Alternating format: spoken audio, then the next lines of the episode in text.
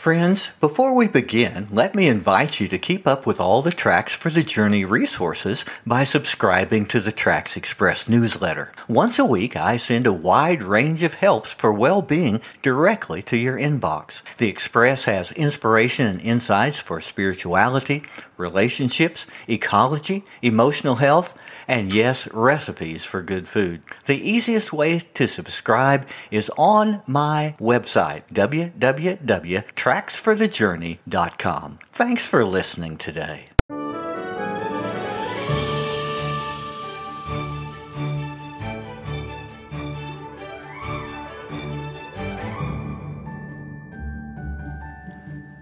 My dad was a power napper. He owned a construction supply business and opened the office at 7 each morning. At lunch on most days, he would come home, have a bite to eat, and settle into his recliner. After a 20 minute power nap, he returned to his company for a long afternoon of dealing with problem employees, sales, inventory delays, and unpaid invoices. Was my dad lazy?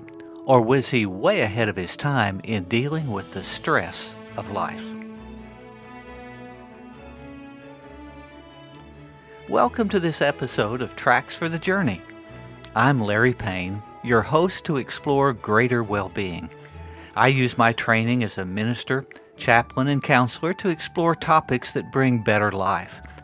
Today's episode is called Lessen the Stressin'. So let's find out how we can survive a stress filled world. Before we talk about the answers, we should understand the extent of the problem. Millions of Americans are experiencing chronic stress. Chronic stress is defined as a persistent state of physiological arousal.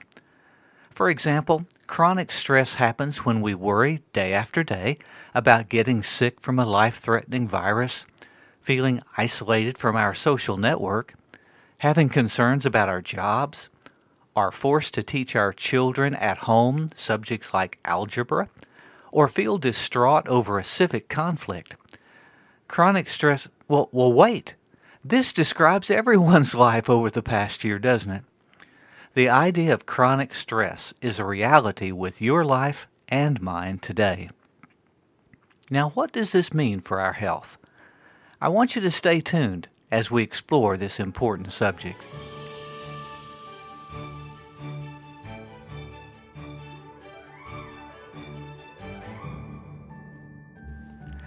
I think most of us can identify with my list of external factors that are filling our lives with stress. But let's dig a little further. What happens to our body and our mind when this stress goes on? When stressed, the body floods with adrenaline as well as other hormones, making the heart pump faster, lungs work harder, and sweat glands activate. This is exactly what we need to happen when there is one sudden stress, like a loud noise waking us up in the night. But all those stress hormones bring troubles if the stress continues on and on and the body stays aroused.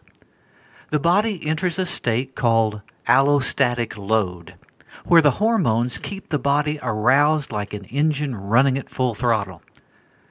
The long term presence of a hormone called cortisol becomes detrimental.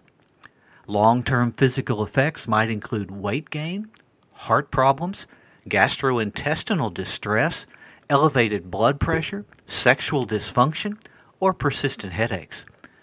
The weakened immune system also makes us more susceptible to other infections. With sustained anxiety, concentration and memory acuity decline. Anger emerges as we carry a sense of unspecified threat. It doesn't take long for those around us to notice that we're on edge, snappy, easily frustrated, and genuinely unhappy. We get messages from those loved ones that we need to calm down chill out, or take a vacation. Another response when our hormones are out of balance from stress may be a prevailing sadness that robs us of happiness. We may feel lethargic, hopeless, fatigued all the time, on the verge of tears, or just wanting to stay in bed for hours on end. This is a depressed mood that feels like a black cloud is hovering overhead.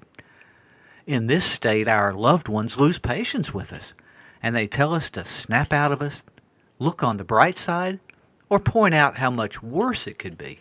If I've described you, dear listener, in either one of these states, welcome to the club of the chronically stressed.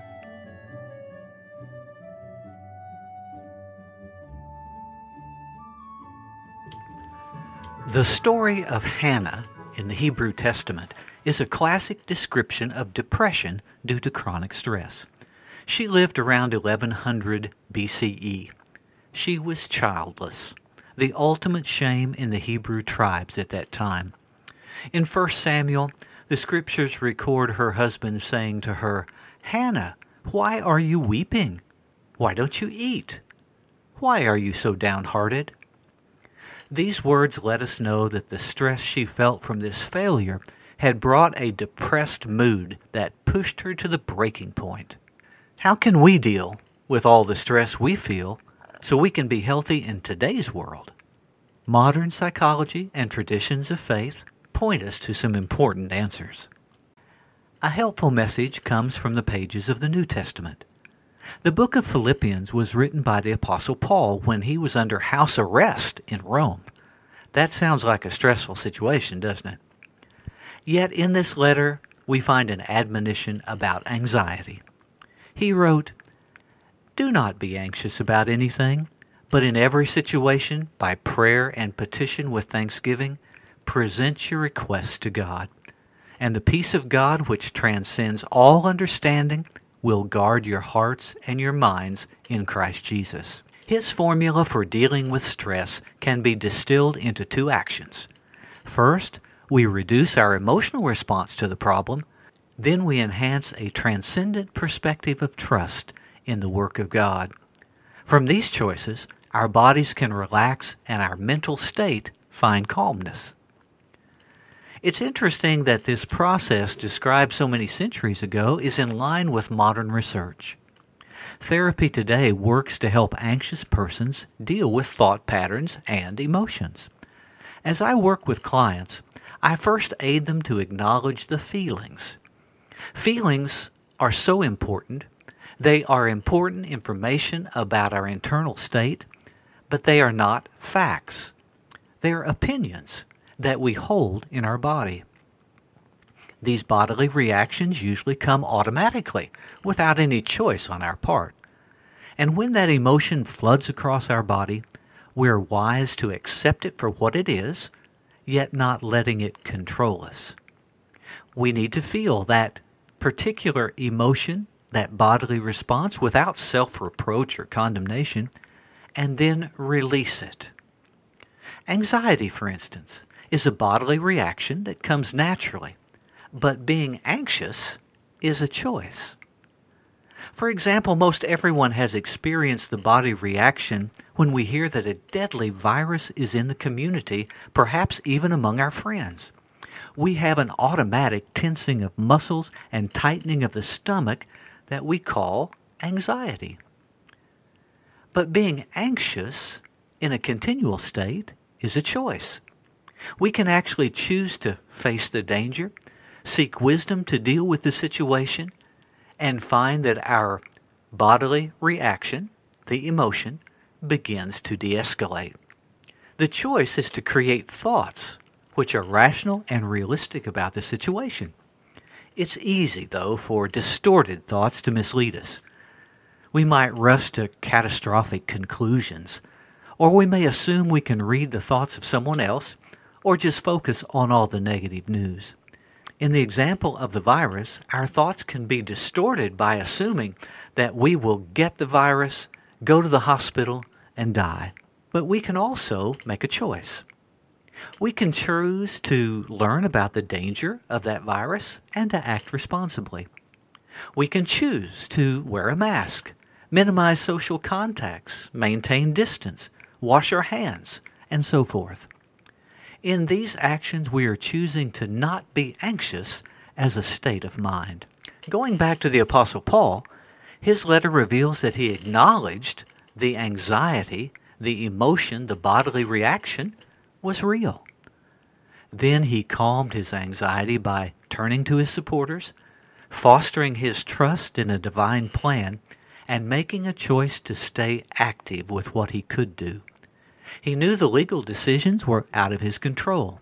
He also knew that God was working in ways that passed his imagination. So he kept on working with his gospel mission as much as he could. He integrated the emotions and realistic thought. I like to express these ideas in a simple mantra act on the facts, do less commotion with emotion. You might want to write it down, it could help you. Act on the facts, do less commotion with emotion.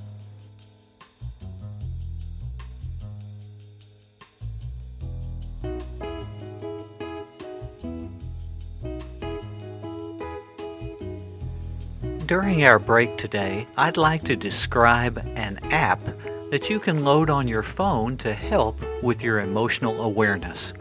It's called the Mood Meter. I found this as I read an exciting book entitled Permission to Feel by Dr. Marc Brackett. He and his colleagues at Yale University developed a simple app that can help you better understand your own emotional state and take actions to improve it. In this simple app, you're invited to choose the way you feel at any given moment and to record it in the app. It's a very simple diagram based in four quadrants, and each of those filled with 25 different words. You choose how you feel and then discuss what happened and what you can do. In this app, Dr. Brackett provides a very interesting and easy tool to develop the awareness of our emotions. It provides the opportunity to describe those emotions and to build greater insight around the causes that are with them.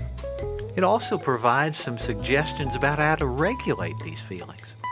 So let me recommend to you the app called the Mood Meter. Now, I don't get any kickbacks from this, but I think you will grow from it.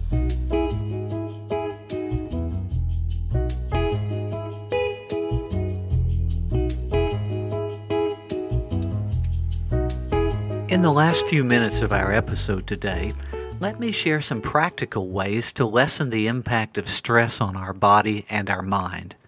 I won't burden you with all the research that supports the power of these actions. You can find the evidence if you're interested. But here are some of the basic building blocks for handling the stress of your life. First, accept your limitations. It's okay to admit you're human. You're not God, all powerful, or all knowing. Most of the future is out of your control. And what you're worried about might happen, but probably it won't. In the same way, the past is out of your control. You can't change it. Stop the reproach and regret for what has happened. Choose to focus on the now and what you can control. Second, do some exercise. Aerobic exercise releases multiple feel good chemicals in your brain. Light to moderate walking, yoga, Swimming or biking are just a few of the good things to do. A total of 150 minutes per week is a great goal, but it's even more important to be consistent with even 10 minutes a day. The long term work of aerobic exercise will help to reduce all of these chemicals that can be so detrimental to our body. Third, practice meditation. Spend a few minutes every day with quiet surroundings measured breathing, and concentrated attention on the inner person or spiritual insights. This doesn't have to be complicated and you don't have to twist your body into different positions. But as you do this quiet, concentrated attention and breathing, your body will automatically begin to reduce the elevated hormones that hurt our cells. Calmness can replace worry, and happiness can dislodge depression when we utilize any of the many different types of meditation and prayer. Even just five minutes of slow breathing can calm emotions which may have been stirred up in a crisis at work. These physical actions are vitally important to convince your body the situation is safe and the hormones can return to normal. Fourth, socialize with trusted people. We are social creatures, and isolation is really deadly. Choose to connect with other folks to laugh and to love or to help someone. Even just seeing a smile triggers the good hormones in your own brain. Healthy people are connected people. Fifth, sleep properly. This may be the most neglected aspect of stress reduction. The goal is seven to eight hours of sleep each night. The important steps to achieving this are well known. Keep a regular schedule, minimize electronics and relax your body an hour before bed, and cut out the extraneous light. By the way, if you snore, you're shortening your lifespan, so get some medical help. You'll feel better, and so will your partner. Good sleep will heal your body and your mind. And then finally, enjoy something. Each of us has some activity that gives us healthy pleasures. Some play sports, some quilt, some play video games, and others dig in their flower beds to find that particular zone where time just seems suspended. Play is essential to children and senior adults alike. We all need to find something that we enjoy and do it. I mentioned Hannah the depressed woman in the Hebrew Testament? The story continues. Her depression lifted when she had a transforming faith experience in worship, hearing the priest predict that God would answer her prayer for a child. The scripture records the change.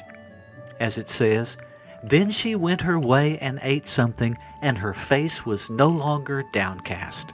We can assume her relief from the stress affected her ovulation made her more appealing to Elkanah, her husband, and soon little Samuel was running around the tent. You and I live in a stress filled modern world, but we do have the power to overcome these pressures. I hope you'll use these simple actions to lessen the stressing on a path to holistic health.